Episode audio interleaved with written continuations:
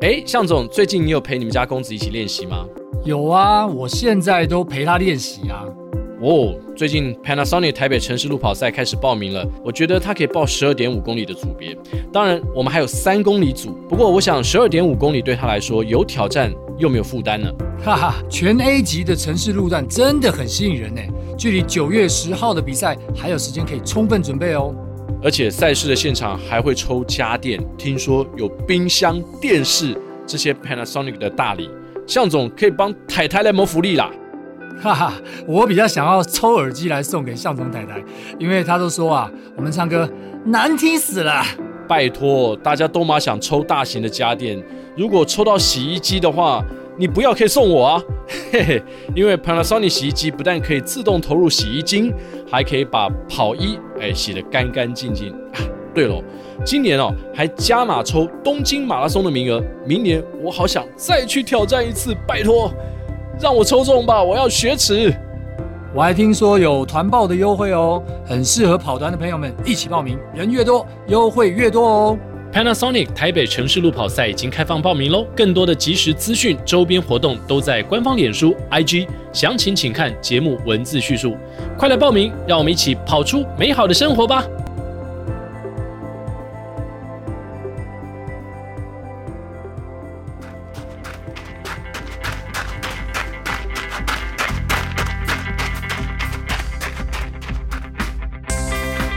跑步不难，难的是穿上跑鞋离开家门的那一刻。你不需要很厉害才能开始，你需要开始才能变得厉害。大家好，我是雪王高庆峰。好，在节目当中呢，我们今天要访问到这位，哇，是在去年二零二二年呢台北马跑出个人全马 PB，嗯，两小时二十八分，国内男子选手排名第二的。小叶叶日红，哇，欢迎小叶，欢迎小叶，看你哦，哇，很开心看到日红，这是我第二次跟呃小叶见面了，因为上一次见面是在国手会的一个活动、哦、活动里面，对，就在向总家附近，是是是，对对对，然后第一次碰到日红，是。还带着他的女朋友、啊、太太，对对对对对。啊太太吧啊，对不起，对，在他的太太，不要讲错了，他太太会出来找我说，为什么也有还有女朋友？带他的太太一起来，然后大家还有一起用餐。是后来跑出这个成绩，我觉得那张照片呢，抵达终点的照片让大家印象非常深刻，而是蛮痛苦的一个表情啊。对啊，是非常痛苦，因为自己的预期的状况是非常没有在我预料之中，所以在后面的状态的时候，我就是用。完全是用意志力在撑到最后，所以别人说：“嗯，你有看你的终进终点那个表吗？那个时间吗？”嗯、可是我说我完全没有看，就是我连瞄都是我的注意力完全不是在那个秒上面。哦、嗯，我只知道我想赶快到那个终点，我想赶快跑进去，因为、哦、因为我觉得我 的那个我的脚已经快不行了，因为脚要用力那一下一刹那，我的脚就会直接整个缩缩起来，就会缩肛。哇哇，对，这么严重，是到第几公里的时候开始有这种感觉呢？大概是在过半马上环东桥，哇，那也太早了吧？那你撑很久哎，对啊，所以上那个桥的时候，我是因为那一天天气很冷，所以我就觉得，呃，一开始都觉得手太冰了，全身都上下都是第一次那么冷来跑马拉松，然后上环东桥，我才觉得身体有热开。这跟向总感觉很像，真的就有有点那种从里面冷出来的感觉。对，就是整个冷，然后所以感受不到身体可以传导热能的感觉，因为你可以感受到热能的时候，你会觉得比较好跑。嗯，所以到上环东桥，我才感觉到我哦，我的好像有热感出来了，然后我觉得可以再试着跑顺一点。环东桥的时候，我就试着加了一点速，结果加完的时候，突然我的小腿就抽了，抽了，抽了一下，然后我就发现，我以为只是抽一下，但结果不是，就是觉得再用力就直接抽到底那种。哇，就是可能要弃赛，我会觉得那个可能就没办法继续跑，就后面成绩可能会很慢回来。但是我抽完，然后。我看到下一个水站，我前面看到一个人，就是周婷，然后我就 哎，怎么怎么那么近？怎么那么近？然后后来是因为听说他有确诊，然后我就想说，哦，好近，我觉得我有机会，但我脚突然抽筋，我就完了完了完了，我就觉得完蛋了。所以刚好进水站，我又放慢一点速度，然后去拿水，就拿完水，我要试着再加回去之后，不行，要抽筋了。嗯，我就直接马上停下来，然后做伸展。嗯，然后大概伸展大概十五秒左右，然后觉得好可以了，我再重新加回去。大约一 K 是三分二十五秒的配速，哇，嗯，对，然后就一直这样反复的折腾，大概后面的半马，我就是抱着一个心态，就是我要靠命运来决定我的这个最后的半程马拉松。嗯 嗯，所以就是走在那条钢索上，反正真的不行就算了。对，我就觉得啊，不行，我就就只能这样子，我也不能怎么样，因为现在身体状况我我不能自己控制。所以在中间的时候，我我跑步的时候完全是不是用小腿在跑步，我是用大腿就是带着带着，然后很用力的打下去那个地板。所以跑完之后，我大腿整个炸掉，炸掉，对，整个炸掉，然后非常酸，然后中间也停了三次，嗯嗯，是吧？大概到最后那时候遇到一个香港的，各位听到没有？停了三次，还要停十五秒，二八斤哦。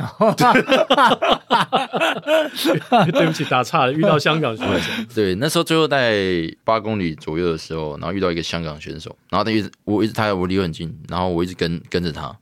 然后之后我最后八公里的时候，我遇到那个有那个激乐的一个团队，他在帮我喷那个小腿，然后我就。看到他们就这样，我就用手势，小腿小腿对，然后小腿小腿，我的小腿小腿小腿，然后他就会追着你帮你喷啊，对，我我就追下去，然后他们我也是马上停下来，因为我怕他们来不及来不及，那我就他们停下来，然后马上喷完小腿一直喷，然后喷完我我就直接又再出发，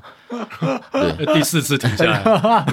然后出发的时候刚好那个香港学姐就来了，然后他就跟着我，然后我就跟他说，我说你可以跟着我，如果你要超我你就超我，然后但是他就是一脸就是很专业说。我知道我会抄你的，对，他是这样，然后然后我心里想说，可恶，怎么会这样？我我那你那时候知道他是香港选手吗？我知道，我知道他是谁，你认识他就对，对他他可能不知道我是谁，但我知道他是谁，然后我知道他选手，我想说，不是选手的态度怎么会是这样？怎么会那么直接？对，好，对，蛮直接的。对，我想说应该会很近，就说好，如果你可以的话，我想说他会说。一起就是不要跟着这样，加油对 对，因为我看起来他也蛮痛苦的。他想说他都追到你了，应该是有机会就对对。他说没关系，我会超过你的，就是大家很渺然，会然后我就是这样跑，他就一直跟着我。嗯，但但我到后面已经开始大概最后三公里吧，四公里，我只想着我终点在哪里，我只想我终点在哪，然后就开始越来越累，然后就已经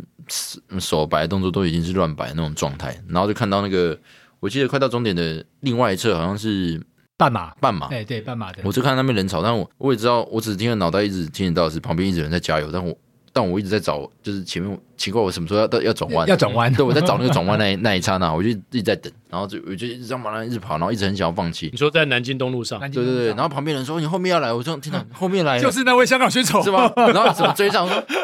我那时候我心里想说。我我也我也尽力，我真的我真的用全力，就是在跟那个速度。我说好，他上来我也没办法了，就是我真的他上来，我真的我也没有再 多余的那个力气可以再去咬他，就是好，那如果上来就上来，我心里是这样想。对，就说哎。欸好像还好，就也没有真的上来那种感觉，因为我因为我那时候心里想，他讲上来是那种已经感觉已经迫在眉睫了，对，已经在旁边了，就一下子那种感觉。是旁边的路人讲的吗？还是对路人讲的？让我觉得哇，好有压力！天哪，在后面不行不行，不要不要。对，因为以前比赛那种都会习惯说，啊后面来了，然后就知道加速，要赶紧加。然后我说这不行，这个这个是马拉松，这不是说我可以加就可以加。快上来了，快上来了，还在一公里后。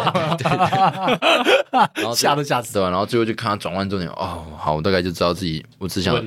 就是稳定的，就是可以赶快跑进去。也没爆，对。然后香港选手也没追上，也没追上，对对。所以你要感谢那个人跟你讲一句这么直白的话。对，他到终点就跟你讲说：“我是故意的，用心良苦啊，我是我是有意图，我是故意让你不要放。”他回到终点有跟他再有互动吗？哦，有有有，他他有扶我，其实因为我那时候是跪着状态，对，那时候是刚好那张照片我们印象很深刻。对对，那时候刚好是一个那个。大学长，他是爱迪达的部分的厂商的接洽，但是他就扶着我，是刚好那个香港学生也进来，嗯，我不知道他进来跟我进来有点差落差，他进来是还可以走路，我进来是，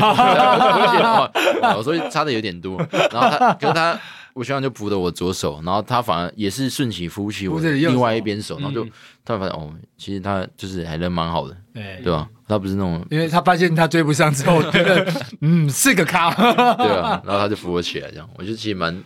蛮蛮欣慰的那种感觉，嗯，对啊，不不过这也代表真的在这种竞争，因为我们刚刚听到日红这段描述，基本上就是这种顶尖的选手之间，你在赛场上你就是不能服输，对啊，没错，你不能向对方示弱，是是呃，尤其你身体有状况，可是对方可能不知道，嗯，但是你怎么样去跟这个状况共处，对，然后跑回去。跟到最后，你也知道后有追兵，哇，那个状况真是蛮刺激的。嗯、那二二八这个 PB 是你个人第几场全马？因为我们知道你从学生时期是从呃五千啊一万这样开始跑起来的嘛。哦，嗯，其实有大学有一次是也有去跑马拉松。全马，可是那时候是我高三刚毕业升大学的时候，然后跟着大学去异地训练，然后练得非常好，嗯，然后就后来因为我们长跑运动员都会习惯去外地，就是高山做一些异地训练，高海拔，我练的体能打得非常好，然后下平地我们就开始执行一些高强度训练了，但是我那时候就是跟学校脱节，因为我是跟田径协会去另外一个大陆那边做训练，嗯。然后我只看到那个课表的部分，但是学校那边是慢慢的循序渐进。对。然后但我不是，我就我就讲，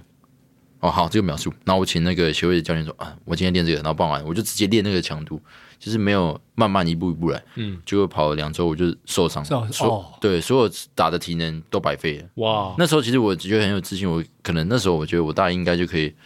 要跑三十一分，或者是三，应该是不难。因为我那时候体能练的自己，我就是刚进去，然后我就跟着学长跑三十公里，嗯，然后那个教教练说：“你不要跑那么多，跑二十就好，你不要跑太多，你这样会受伤。”我说：“嗯，好，我知道。”就是他在把我压，把我的状况压下来，压下来，不要让你到、嗯、太快到巅峰。对对对，然后我就压，然后就后来就受伤了。可是那时候我会有机会，是因为我高三的时候去跑一场路跑，然后第一名有那个。大阪马拉松的自由行的资格，嗯，哦，对对对，那时候刚好也是一个老师推荐叫我去跑，我就觉得好难得。我对日本一直有憧憬，我不知道国外这种赛事，听说氛围很好，对对。然后我就得到这机会，然后我那时候其实很害怕，因为我我不会语言，我语言不好，然后我也不怎么会沟通，然后我就觉得，完蛋，我去日本的时候没有人。一个人去，对，一个人去，一个人去，然后刚好遇到一个第二名的，然后是自又是以前自己的学长，说，然后我觉得我心里想，好险有，我就是可以一起。一起，就是不然我觉得我去那边可能领物资，我都觉得自己会有问题，这样很害怕，我是非常害怕的。嗯，可是那时候自己的大学教练跟我讲说，呃，你受伤你就不要去比这马拉松，对，因为你都受伤了，你不应该去比。所以那时候已经大概已经休息了两快两个月，嗯，就是没有练，没有完全没有训练，嗯，就是我疲劳性骨折又。再一次，对，然后，但我觉得说机会那么难得，我想看看日本到底是什么样的，那个氛围是什么，所以我就违背了教练的旨意，我就偷偷的行李箱准备好，我就出发了，很调皮哦，对，很对，非常调皮，那时候还造成那个整个大学一个轰动，然后老师非常的不开心，然后我就去做了，然后可是，可是我觉得我很庆幸我有，有去有去，嗯，因为你看我到现到现在我我都还没再去过日本，再比过马拉松，哇。那已经也有这样有六七五六年也有，对吧？所以我觉得我很那是唯一一次有，对，唯一一次去日本比马拉松，大阪马，对，大阪马。然后去的时候也是区间非常后面，嗯，可是我看好多人，然后可是我觉得从头到尾就是看到都是人，我觉得我又完全没练，然后我就前面半马就是完全是用享受的心情去跑步，然后我也没有看表。我就跑我自己的，我很开心的跑自己的，就是跟我就是享受旁边的人啊，看到旁边在说干嘛的干嘛的，然后带很多自己小孩啊，然后转角，我觉得那个让我完全感受到哇，这个如果是在台湾到底有多好，嗯嗯。然后我跑，我没想太多，然后大概二十一公里的时候，我看一下手表，哎，七十七十六分钟，嗯嗯嗯，对。然后结果我想说，哎，我没练，我觉得可以跑那么快，我自己吓到了。然后大概想说，如果我继续维持到三十公里，我说不定可以。结果。三十公里过后，我就换了另外一个世界。对啊，对对对对对，因为完全没对完全没有，而且大学对马拉松也是非常的生疏，就不了解。三十公里过后，一瞬间我就大抽筋，嗯，没办法控制那一种，就是只要一用力我就抽筋。所以大概后面的十二公里是用走的，然后又跑起来，然后但大部分都几乎走，然后又用跑的，然后走，然后。后面想说哇，我都跑不起来，算了，那我就找那路边的，我就开始吃那些食物，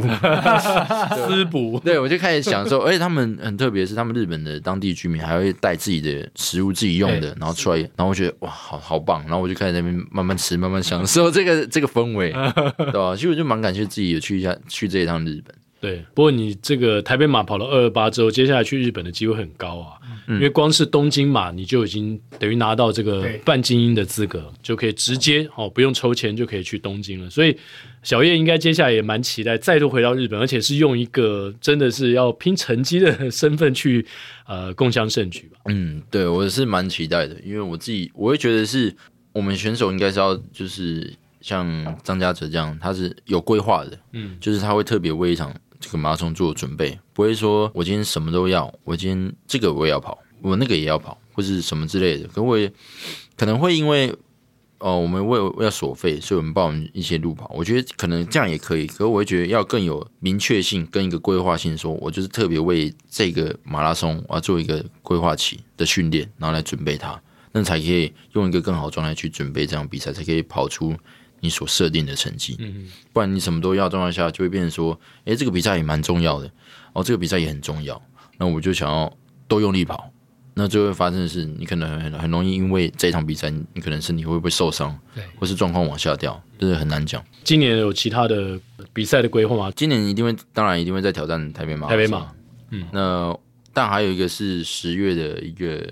全国运动会，嗯，这也是会比较竞争，是在一万公尺跟马拉松上面。哇，两项你都会参加？对，两项都会参加。全国运动会其实对日红来讲也是一个非常重要的比赛，因为包含他的五千的。PB 啊，然后一万哦，都是在全国运动会创下的。嗯，对，因为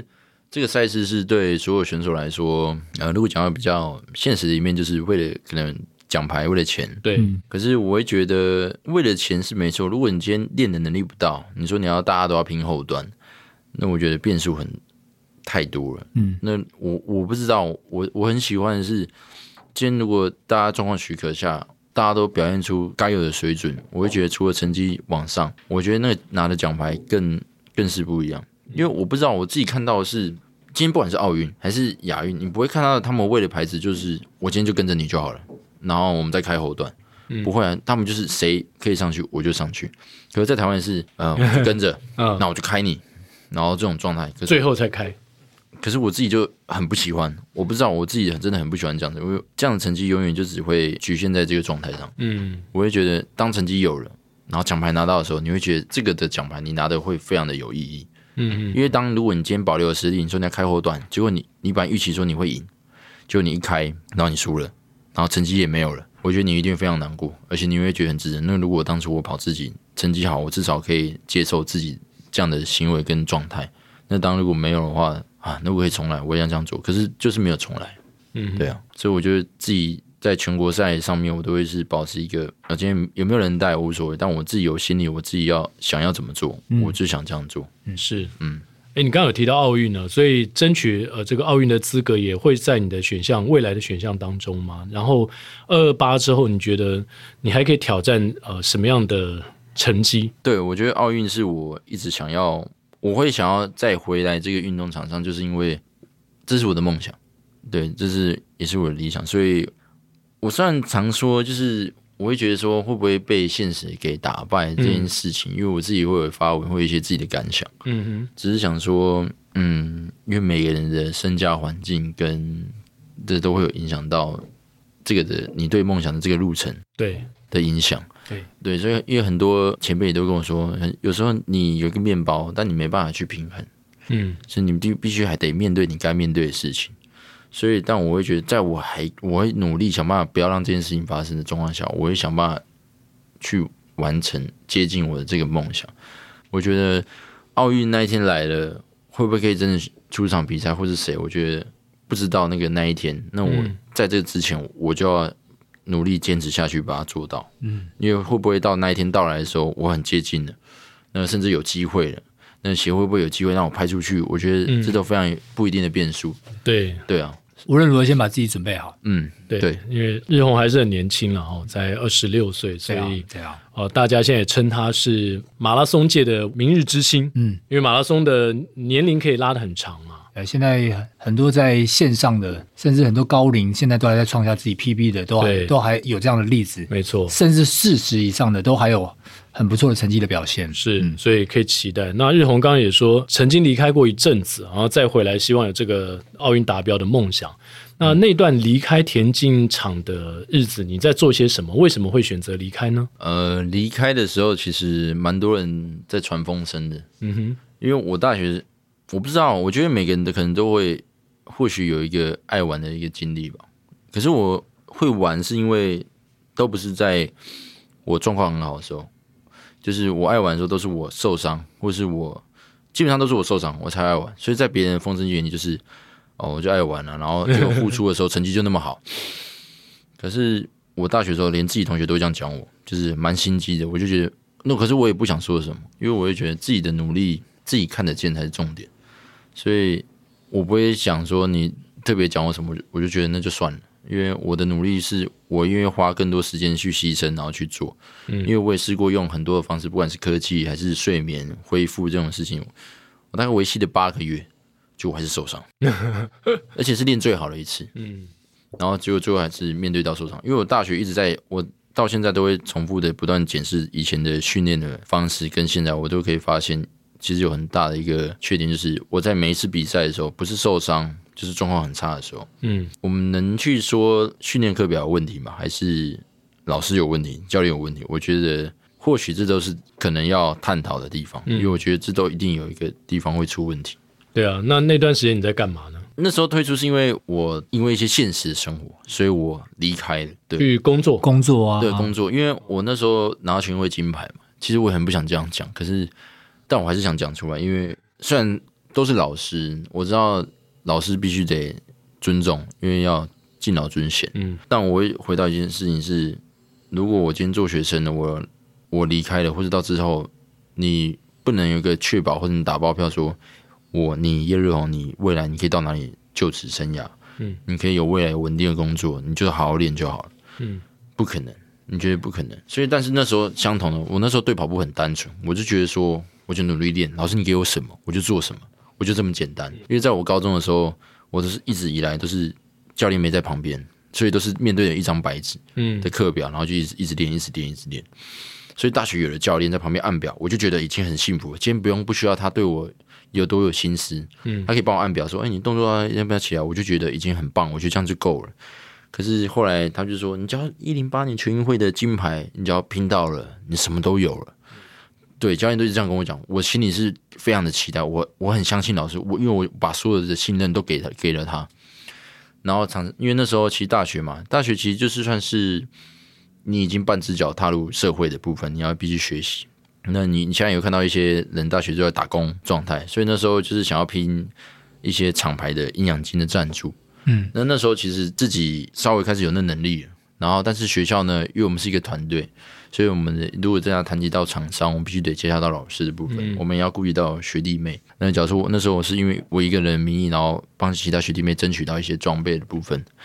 然后那时候就是他跟我打包票这种感觉，说金牌有了，你就什么都有，就让我觉得哦，只要我金牌拿到，就会我想到的都有了吗？我就是那么单纯，所以我就是努力，然后练到比赛前，我都还一定要受伤。然后状况非常差，我相信那时候自己的老师一定是非常清楚，因为那时候我是练的，我也很很失落，我心情其实是很负面，因为我第一次以来练到那么差劲，是被学弟一直这样超过去，而且也跑不到秒数，我是非常的没有自信。到比赛那一天，所以比赛就是带伤上阵的时候，我就没想太多，我就是全力以赴，就是豁出去了。结果没想到最后五千公尺摘下金牌的时候，我非常的雀跃，因为我得到，那而且我也到到终点的时候，我也非常想要哭这样子，嗯，因为我觉得我得到这一刻也是我一直，如果今天排除现实，这也是我一直想要得到的，在全国运动会拿到一个金牌，就我也得到了。就结束完，那厂商的表示就是说，你必须得要马拉松的成绩。然后那时候我已经受伤了，那十月比完台北马拉松，为期剩不久了。那你要备赛，你量跟强度必须得拉高。那我自己知道认知下，我现在伤，如果我继续做这件事情，那又反复变成疲劳性骨折的时候，那又是我要自己要面对。对啊，因为我已经够了解我自己的脚了。我越想，如果再让它发生，我一定没办法接受。嗯，所以我那时候就一个人坐在那个板凳上，然后老师就来说：“哎，场上要马拉松成绩。”其实我我当下心里其实不太能理解。嗯，我我不我不太能接受。那呃，因为就是我对跑步就是因为单纯，所以老师你当初就跟我讲的这一些，那都是假的吗？还是怎么了？就是我会觉得哦，我会觉得我被骗了，然后我现在受伤，我就坐在这边又不能练，嗯，然后那时候就很多老师就风评就会传说啊，叶龙不练的，就是这么有个性，甩太就坐在那边不练，就是这么烂这样，我就觉得，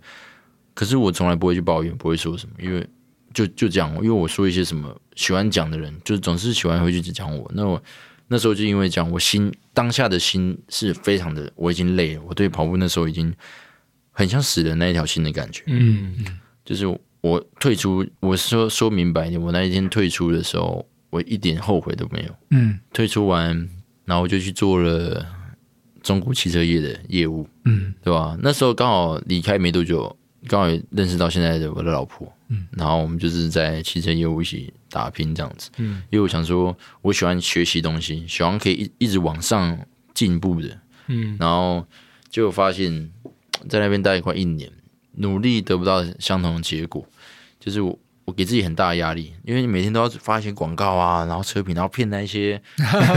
骗骗客人来现场啊，对对，就来看车，因为这就因为中古市场就，必须得说就是一个话术，嗯，那跟卖新车不一样，那我们必须得你要先发一些广告吸引人，然后让他来到现场，嗯，那来到现场呢，就是取决于你自己的功夫哦，那就是可能你要怎么跟他对谈啊，现场的一些很多的技巧，对美角跟技巧，嗯、那刚好我的个性我特别吃力，嗯。因为那时候老板是因为看我很勤很认真，他才愿意把我收进去车行，不然他就说，他只说你个性一板一眼，很吃力。因为我就说什么就什么，嗯，所以我没办法。对，我在旁边听到，我就觉得哇，就是他们怎么可以讲那么轻松？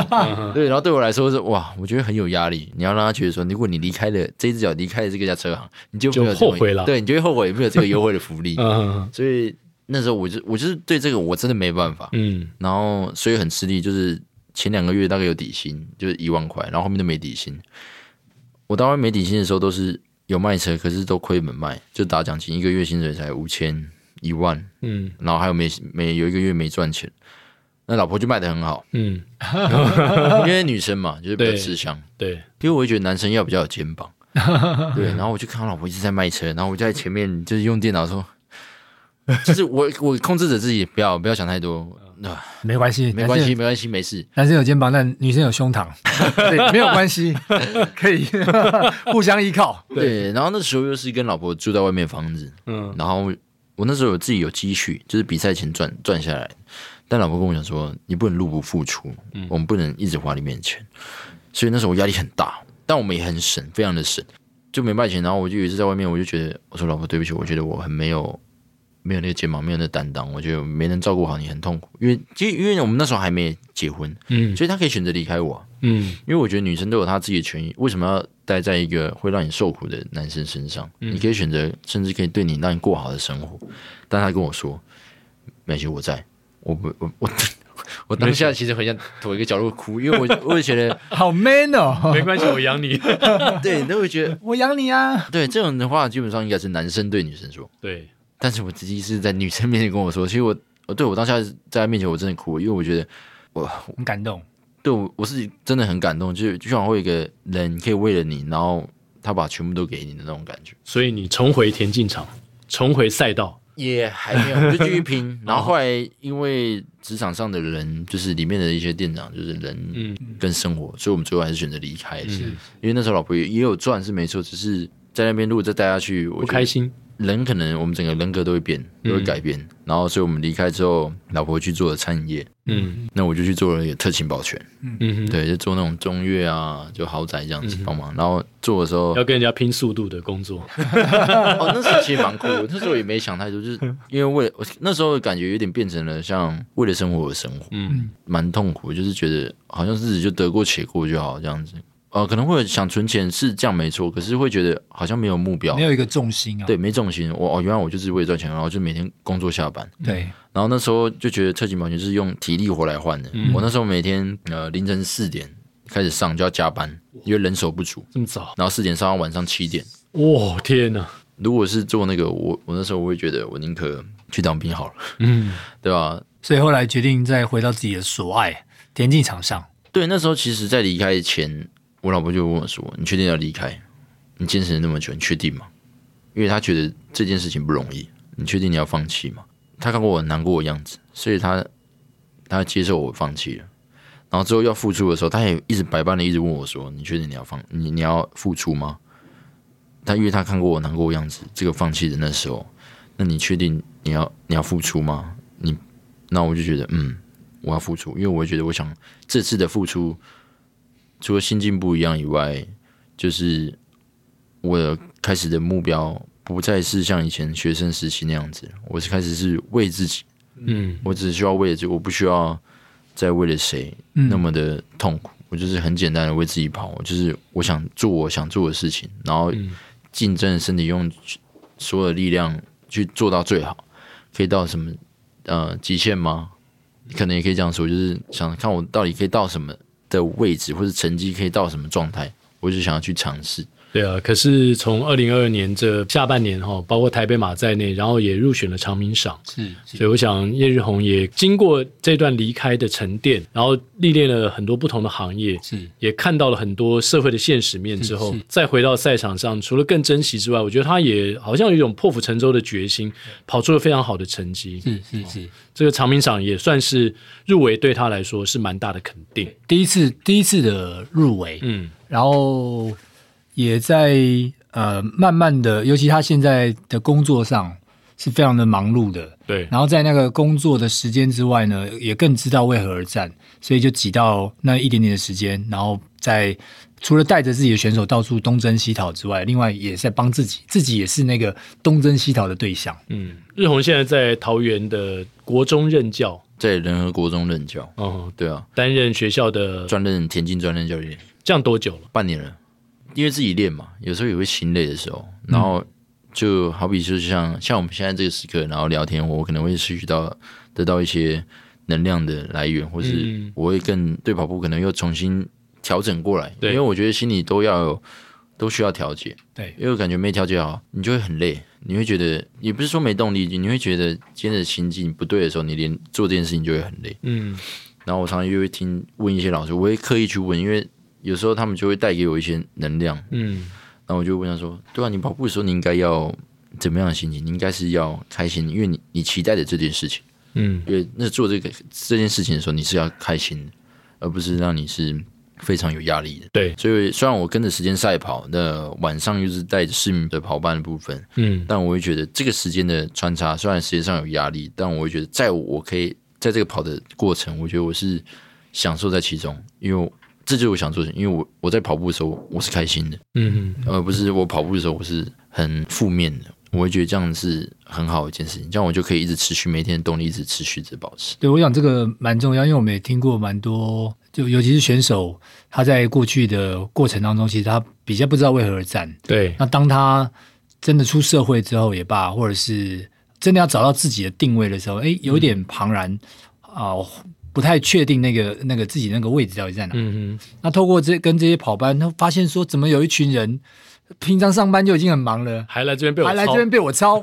而且抄他他还觉得甘之如饴啊。Uh huh. 回过头来，这真的也是一个 recharge 的动力啊，让自己重新充电。然后诶，他们为什么会会这样子，在这个工作之余还这么认真的在这些。他们根本就不专精的这个项目上面，是我觉得这个从很多的不同的人身上的确也看到很多的面相。对，可以让一个专业选手重新思考，是他为何自己要跑步。对，然后你已经拥有在这个领域上面这么优秀的基础。没错，没错，别人没有好的基础的人都持续在这边练习。对对，那你为什么要把这么优势的东西放掉？对，你可以当神，为什么要当人而已呢？为什么要去卖车？继续当神。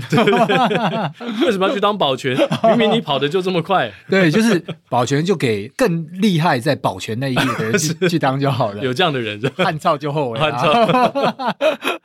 对，所以我想经过我们节目来，算是让日红重新整理一下他的过去。那说到过去，其实我们也知道，说日红以前在国中的时候，哇，也有一段算是蛮荒唐的岁月。在那段荒唐的岁月当中，自己现在回想起来，其实也大概是十年前或十多一点点年前的事情。这段岁月，你可以跟我们分享一下吗？为什么当时会有这个，包括可能霸凌、霸凌、啊、霸凌的状况，或是自己也因此跟一些比较不好的东西，比如说呃毒品或什么扯上一些关系？嗯，因为其实国中的时候没有想要继续加入田径队，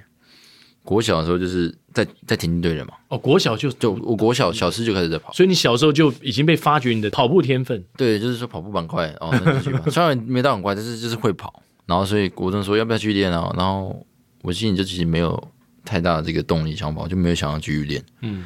然后上国中想说，那时候体育班有个设立说，如果你暑训这个不来训练的话，那开学你就会被退出体育班。哇！所以那时候我就觉得说，我都没去练，因为我就不想去体育班，嗯、我想要去当普通班普通生就好。我想开始鬼混呢、啊。结果开学的那一天去找那个教练，他说：“你怎么都没来练习？”结果他就跟我说：“呃，等一下继续训练喽。”然后说啊，我没有被被退训，对，我不是应该被退训吗？结果他他就给我机会，然后我就是回去，然后开始又每天在练练习。我感觉就是茫然的哦，我突然就这样被抓回来又继续练。嗯，但我就这样又得过且过，可是我觉得我心真的没有在那上面。我就是开始想要去认识比较一般的朋友，对，我不想踏入体育，嗯，所以那时候就开始跟不好朋友一直有在故意的时候，因为以前国中可能会有一些觉得说抽烟是耍帅，可能那时候我会学到吸烟的部分，是因为啊、呃，就开始跟朋友一些不好习惯，然后每次放学啊那边偷喝保利达、啊，嗯、然后就是还是吃槟榔，然后不知道有没有加沙沙亚，因为国中就是。就是这样子，然后后来会碰到毒品，原因是因为有一天我们在一个类似校校园外嘛，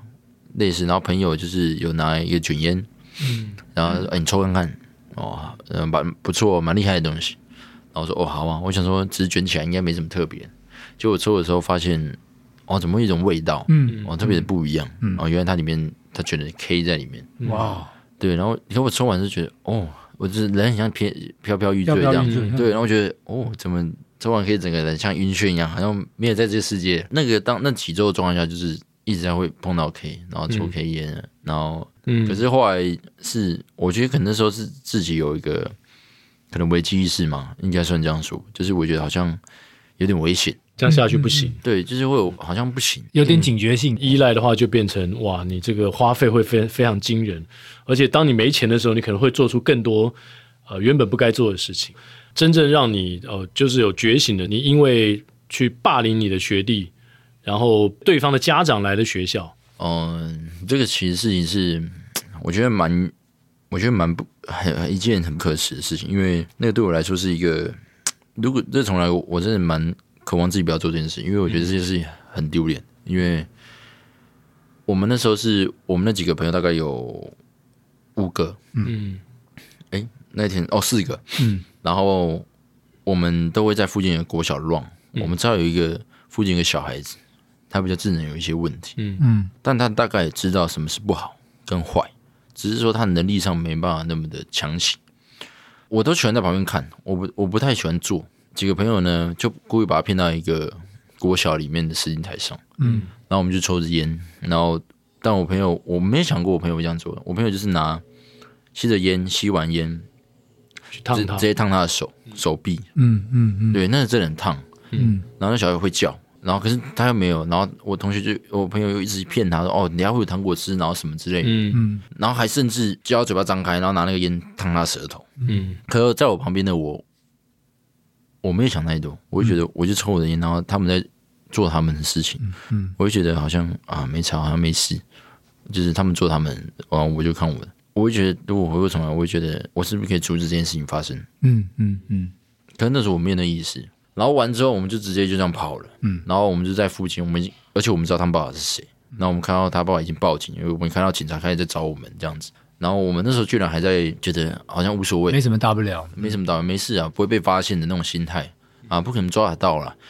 就后来我们我们就走到一个巷口，然后被警察拦下来，嗯，然后请问名字是什么？然后我们几个就被带上车，嗯，带上车的时候就是到派出所，到派出所之后呢，我们一个一个人就是开始面对墙壁然后罚站。从进去开始那一刹那，我的眼泪没有停过，嗯，只有我在哭，因为。哦其他四个人，其他四个都没有没有反应。对，其他三个，其他三个就不会哭了，因为他们，因为我们彼此爸妈太熟了。嗯，就是我们已经爸妈都吩咐说，如果你看到我的小孩如果犯错，就一起打。嗯，不要客气，因为我们常犯犯错都犯在一起，就是调皮吧？对，调皮。然后，那我那时候其实已经有过三了，惹了不少麻烦给给自己家里，因为以前自己爸爸是开大卡车，很常。中南部一直下去，就不在家里，嗯、对，不在家里，然后很常为了我这个麻烦，然后没有钱，然后从南部就开车回来，哇，对，然后然后对工作先丢一半，对，丢在那边，对，钱又没没得赚，没得赚，所以他那时候就很气我，然后嗯，本来只是小打，后来都是直接就是呃拳头啊，就是把我踹飞那种，就是没有在留情面的打我，然后，嗯、可是我就觉得那时候我还没有还不会听这样子，嗯，然后但是我有一天。就是他，我爸自己的父亲告诉我说：“如果你再犯一次，我一定会叫人把你手脚砍断。你坐轮椅，我喂你吃饭都没有关系。嗯，我听过这点两两次，在我犯错他讲第一次的时候，我觉得他讲的是开玩笑，我觉得是很骗人，嗯、因为自己爸爸以前是也在外面走跳的。嗯，我爸从小教我就是男儿有泪不轻弹。嗯，我从来没有看过他掉掉任何一滴眼泪。嗯，但那一次我惹到他最大最后一次那心累的时候，是他整个眼眼睛充着血丝，然后绝望的眼神，就是觉得要放弃我的小孩子。嗯，然后他讲出这句话，就说。如果你真的分再犯一次，爸爸没在跟你开玩笑，我绝对会真的会叫人把你处理掉。那一次我是他一讲完，我心里是有一种畏惧感加倍重的那种。嗯，我突然觉得世界变得好小，然后很可怕的那种感觉。因为我跟我爸爸会就是第六感很准，我也不知道为什么。嗯，然后我就感受到害怕。嗯，我非常害怕这件事情。然后所以那时候我开始想办法，我想要脱离我朋友，但是就是脱离不了。嗯，然后我因为我知道我跟我朋友在一起。感觉又要惹麻烦，嗯，然后那时候最后一次在警察局的时候，也是我爸已经讲过那句话，所以那时候我已经我觉得生无可恋那种感觉，所以我就一直哭，我又觉得我人生要完蛋，嗯，然后其他的朋友说啊没事啊，不会发现那验伤验不出来啊，他们旁边就一直怂恿我，就说没事，但那个旁边的一个警察的师傅就跟我说啊，你不要哭，你没事，不要紧张，就是你等下想的是人家数出来，你应该要怎么做，你要怎么说，嗯，你不要一直哭泣这样子，但是我还是就一直想要哭，因为我。我觉得人生没希望了。对，我觉得人生没希望，因为那时候其实如果正常的法律走的话，我们大概会被送送到少年少年看守所，对，嗯、会被关的。所以那时候他当他父亲出现的时候，我也不知道，就是心里我非常的知道这件事情很严重，嗯，所以我当下就是站在他父亲面前，我跪了下来，我就直接对他下跪，我说，我说对不起，我说我们不应该，我不应该这样子做，然后。讲完，他就叫我赶紧起来，然后继续回去。然后当自己的我们各方的父母亲来到警察局的时候，我们被关在一个小房间。那时候我会觉得哇，完了，真的完蛋了。结果反倒是他的父亲，因为我做的那个举动，嗯，选择原谅了我们。然后他父亲也跟我自己的爸爸说，嗯，你的小孩还有得救，嗯，这样子。那以往其实我很怕我爸爸，是因为当每次叫我犯过错了。对，回家就是说，哎，来坐下来，我们好好谈。但我都不，我从来都不敢坐下来，因为我知道我爸叫我坐下来的时候，就是一巴掌没有客气的往我脸上挥下去。嗯嗯，所以我都不敢坐，因为我知道我坐下就被打。但他那一次是他透过嗯，我朋友的一个类似，不是自己亲爸妈，可能是有离异，所以类似叔叔这样，嗯、然后去跟他讲说，你小孩要讲。但我爸就是比较以前都是一直很传统的一个人，嗯，然后后来也是回家，我以为我可能要冲到又再一次，我可能要被打，嗯，然后但他就说坐下来，我们我们好好讲，像朋友一样。他没打我，嗯。嗯，我吓到了，就是那一刻那 那一那一刹那我吓到，我说喂，居然没打我。然后他说你就是像你跟你朋友一样，就是我你讲脏话你就讲没关系，你就是很自然的，你把我当朋友一样，你告诉我，你跟我讲。从那一天的开始，改变了我对家里的想法。因为我以前会想要那么调皮，原因是想要逃避家庭，吸引他的注意，吸引爸爸的注意吗？嗯，也没有，因为我知道爸爸以前常常不在家，嗯，那只有妈妈，妈妈管理。其实我基本上我不会听，嗯，因为爸爸常常就是招，就是出去出差好几天，然后才回来，嗯、回来睡个一下子，然后又要走出去了。对，我也不知道为什么，就是觉得，然后自己有一个亲哥哥，他感觉他做什么事情可以出去玩，想去哪就去哪的那种感觉。然后感觉，那为什么他那时候的时期跟我这个时候的时期，我好像都不能做？嗯，我我也没干嘛，为什么我不能做？嗯，然后去家里一个附近，家里附近的夜市，我也，也不行，哦、就是就很蛮近。然后，嗯、去那么远，你干嘛？然后几点回来？我可能迟到一下，我就要被打。然后打完之后，我就要被挂在那边一两个小时，就挂在地板上这样面壁思过。我就觉得，为什么要那么严？我我为什么我要做什么？别人小孩都可以做，我为什么不能做？我没有，我就觉得我没办法接受。然后我就是想要选择。叛逆这件事情，嗯、然后我觉得叛逆的时候，我也没得到好的结果，嗯，我就觉得我很想离开这个家，嗯，而且做到就是叛逆到就是我觉得我这个我很不喜欢我这爸妈，我常我常常一个人躲在房间，就是就是躲在房间一直哭，每天一直哭，然后一直捶着墙壁，然后一直伤害自己，然后我会觉得为什么为什么为什么，我一天到晚就是想为什么为什么我爸妈要这样子为什么，嗯，然后我爸后来也是因为换工作，就是因为。他知道我这小孩要管，好像是需要要来看住我这小孩，他才换了工作，就是看住我这小孩。哦，他后来没有没有再开卡车。对，他后来就是换了，就是也是同一个公司，是他换的是另外一种不同的性质的工作，对对对，嗯，因为那也是他的专业，然后他就觉得我这小孩好像需要盯了，嗯、就是才发现这样子，嗯，可是那时候我就觉得，我不管做错什么事都好像不对，所以那时候我非常厌恶我的父母，我我宁可我不要我的爸妈，所以那时候我还有一个想法，我那时候我还写一张纸，就是我非常印象深刻，我写的，我每天我妈妈会写一张便便利贴，写说，哎，你可不可以乖一点？嗯，就是他每天就是会给我一张钱，然后上面都会贴纸，然后这样，可是我都把它丢掉。嗯，可是我当然我只留一张，嗯，那就是我改编后的最后一张。哦，对，我就把它留在墙壁上，我就留那最后一张。写的什么呢？他说：“你可以不要再让我那么担心了。”嗯，就是那一张，我把它一直留在现在。嗯，然后那时候我恨到，就是我那时候在还在还没改过自新的时候，我都觉得说我的爸妈。就是根本不是我亲生的，我甚至我写一张纸说，我发誓我一定要把你的这种想法，而且我是我对这种事很很有憧憬，我一直很想做，嗯，只是触发哪一个点而已，嗯。可是我后来会改变，是因为就是国三犯的最后一次错了，在学校很多老师跟主任一直不断给我机会，然后说，然后我我都不百般不懂，你就放弃我就好，因为那时候学校已经没有要让我去中辍学生了，就是要让我转学，嗯。然后想要放弃我，可是就有老师要救我一把，嗯，嗯，然后连那时候的教练都都要放弃我，嗯，那时候刚好是有一个别的学校的老师，他说你这学生有才，你留下来，嗯，然后学生就不断救我，我就一直不懂，不要救啊，我就觉得为什么别别的学生你不救我，为什么要救我？嗯，然后那个主任跟我说，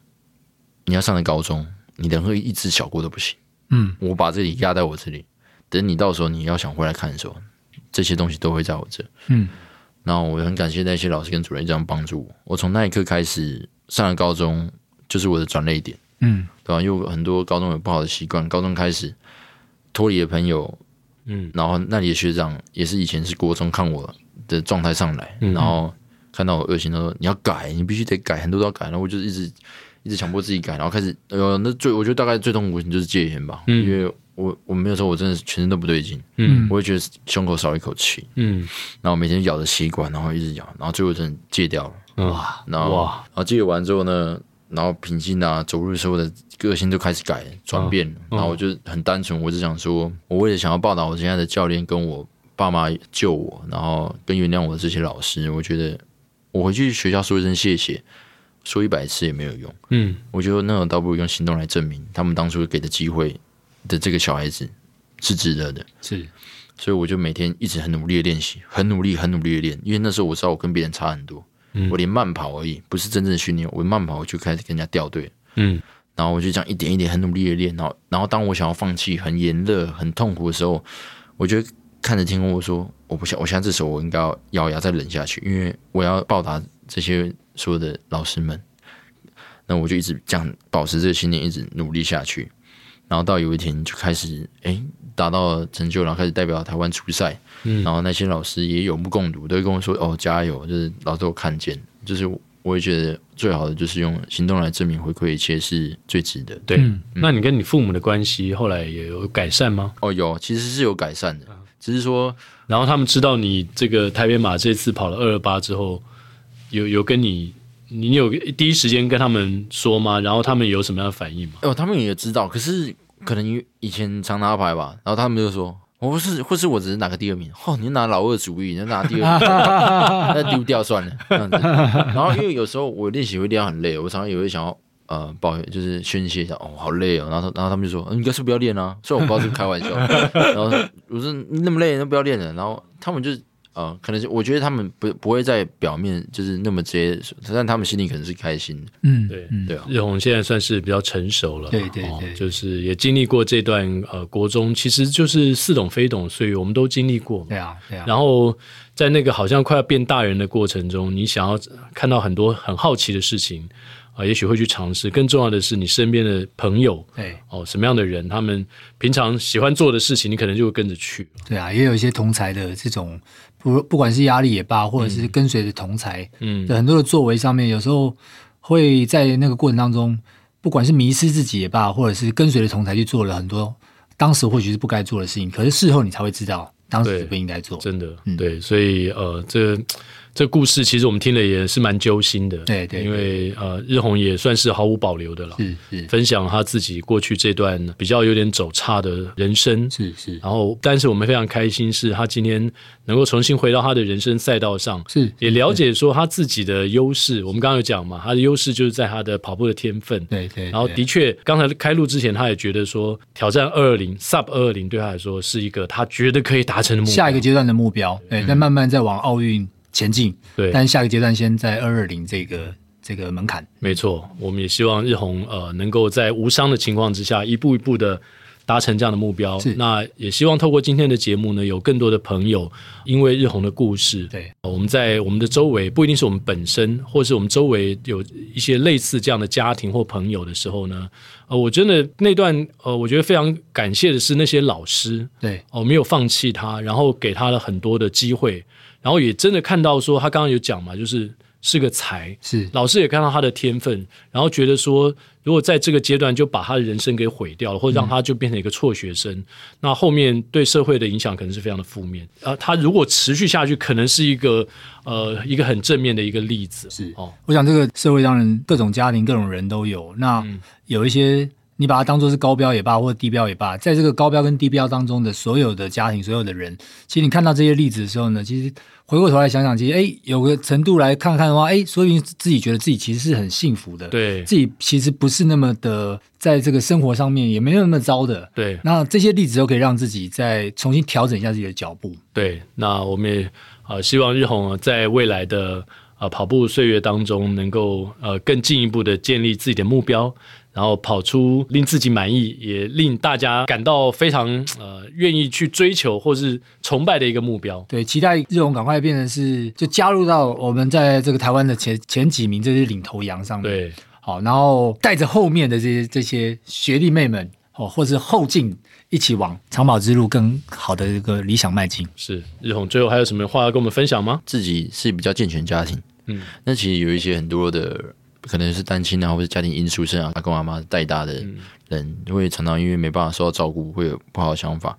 我会觉得，当如果是你一样有那么好的健全家庭帮忙的时候，可能会有一些人说：“哦，我家里就很有钱，可是，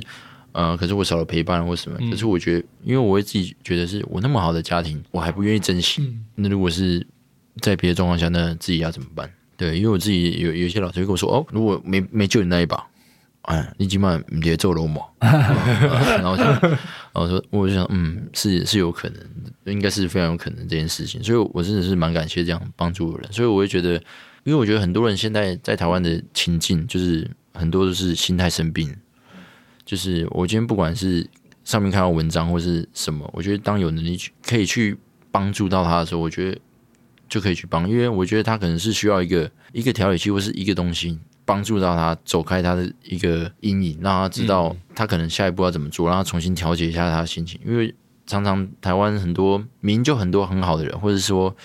他很会读书啊，可是会有一个突然说：“哎，怎么自自杀了？怎么突然就是发了一个文章，然后人就不见了？”那我会觉得这这是一个很可惜的点，因为可能甚至连他自己的家人都没有注意到，原来他已经甚至生病的状况。我会觉得，当我们这周遭有没有人真的足够的影响力？我觉得有的话，我会觉得能去帮助到这些需要帮忙，他们就像心里的搅拌器一样，对，帮他调和的时候，让他用不同的情境去调理，没错，我觉得是一件很棒的事情。对，好，今天非常谢谢日红这段访问，也是让大家有更多的时间呢，去沉淀一下，去思索一下。嗯，那接下来就进入到我们的彩蛋时间。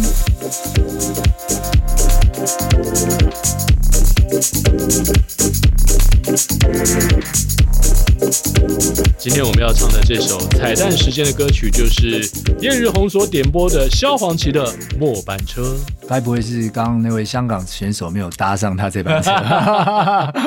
所以才被开过去了？被开过去了，对对对，被末班车给开走了。嗯、好，我们现在就来唱这首《末。班车空着手，犹如你来的时候。紧皱的额头，终于再没有苦痛。走得太累了，眼皮难免会沉重。你没错，是应该回家坐坐。鸣笛声悄悄地刺进耳朵，这一次回首，恐怕再没机会问候。最后一遍了，换你躲进我双肘，想靠在曾摇动我的天空。别说话，泪水你别带走，镜子里的我，已留下你轮廓上的笑容。别回眸，末班车要开了，你不过先走。深爱是让不舍离开的人好好走。来宾请掌声鼓励。末班车要开走喽！对，香港朋友。要记得上车，哎，太针对性，太针对性了。所有人该上车都要上车啊！这一次的末班车是凌晨两点二十八分，下一次就是凌晨的两点二十分了。哎呀，要赶快搭上，要赶快搭上。对，好，好，今天非常开心邀请到日红上我们的节目，也希望大家会喜欢今天的跑步不要听。我们下周三早上八点同一时间空中相会，拜拜。拜拜。